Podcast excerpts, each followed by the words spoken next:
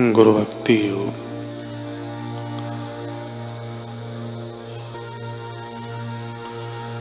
गुरु भक्ति और गुरु सेवा साधना रूपी नौका की दो पतवारें हैं।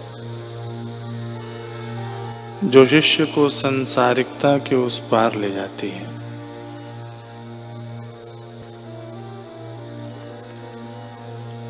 जो गुरु की शरण में गया है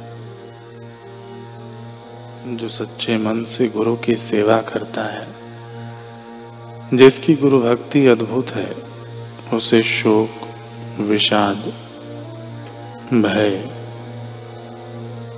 पीड़ा, दुख या ज्ञान की असर नहीं होती। उसे तत्काल ईश्वर साक्षात्कार होता है। प्रभु और गुरु एक ही हैं। अतः गुरु की पूजा करो।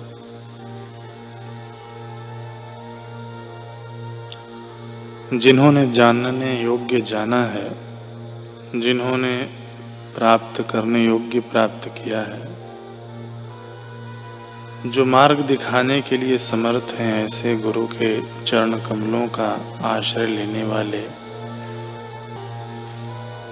शिष्य को यूँ मानना चाहिए कि मैं तीन गुना कृतार्थ हूँ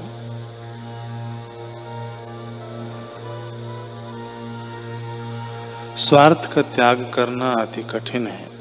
यदि शिष्य स्वयं स्वार्थ को निर्मूल करने का दृढ़ निश्चय करे और सतत अभ्यास के द्वारा उसे पुष्ट करे तो गुरु कृपा से स्वार्थ विदा होता है।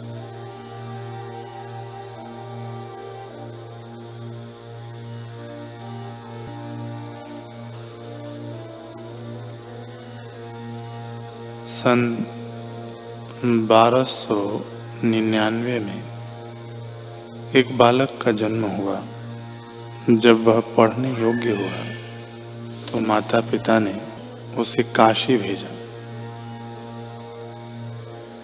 एक दिन वह काशी के पंचदेव घाट पर गुरुजी की सेवा के लिए फूल चुन रहा था। किसी आत्मज्ञानी महापुरुष ने उसे देख लिया और बोले है छोरा, क्या करता है? फूल चुरा रहा है क्या? लड़का बोला, नहीं महाराज जी, चुरा नहीं रहा हूँ। गुरु जी के लिए फूल चुन रहा हूँ। संत ने कहा, इधर आओ। कहाँ रहते हो? कहाँ से आए हो? लड़के ने अपना परिचय दिया। संत ने फिर पूछा क्या पढ़ते हो? लड़के ने स्तोत्र पाठ सुना दिया। उन महापुरुष ने कहा है मूर्ख, इस पाठ और रटा रटी से क्या हो जाएगा? दिए में तेल थोड़ा है, बाती बुझ जाएगी। यह पाठ तेरी क्या रक्षा करेगा? भगवान का नाम ले, भगवान का ज्ञान पा। लड़के ने कहा, अभी तो गुरुजी ने यह पाठ पढ़ाया है। शायद इसके बाद भगवत भक्ति, फिर मंत्र दीक्षा आदि देंगे।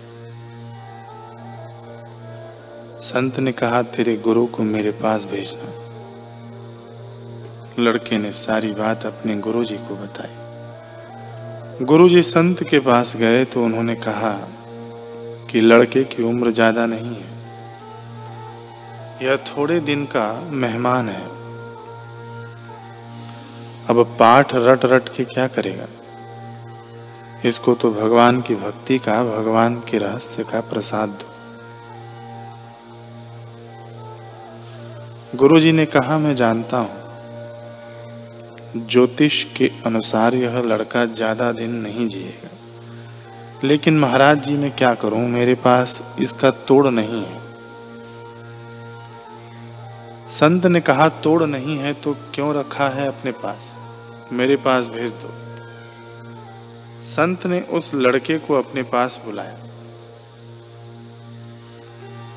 जब मृत्यु का समय आया तो अपनी कृपा और योग शक्ति से मृत्यु का काल टाल दिया। इस तरह से उसकी मौत टल गई, जो किशोर अवस्था में मरने वाला था, वह 111 साल तक जिया।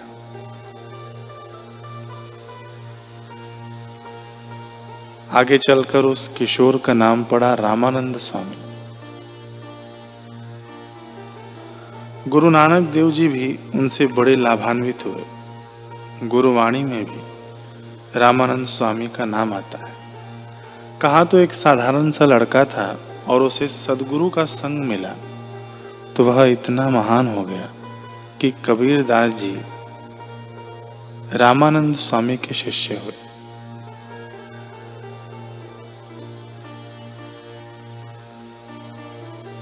रोहिदास जी उनके शिष्य हुए। और जो भी हज़ारों रामानंदी साधु हैं, वे सब उन्हीं की परंपरा के हैं। आत्मज्ञानी महापुरुष के दर्शन से सत्संग से क्या फ़ायदा होता है, मैं उसका वर्णन नहीं कर सकता। पूज्य श्री कह रहे हैं कि मुझे मेरे गुरुदेव के दर्शन से, उनके चरणों की सेवा से क्या फ़ायदा हुआ, मैं बयान नहीं कर सकता। मेरे संपर्क में आने वाले करोड़ों लोगों को कितना और क्या क्या फ़ायदा हुआ, मुझे पता ही नहीं। मैं हिसाब नहीं लगा सकता हूँ।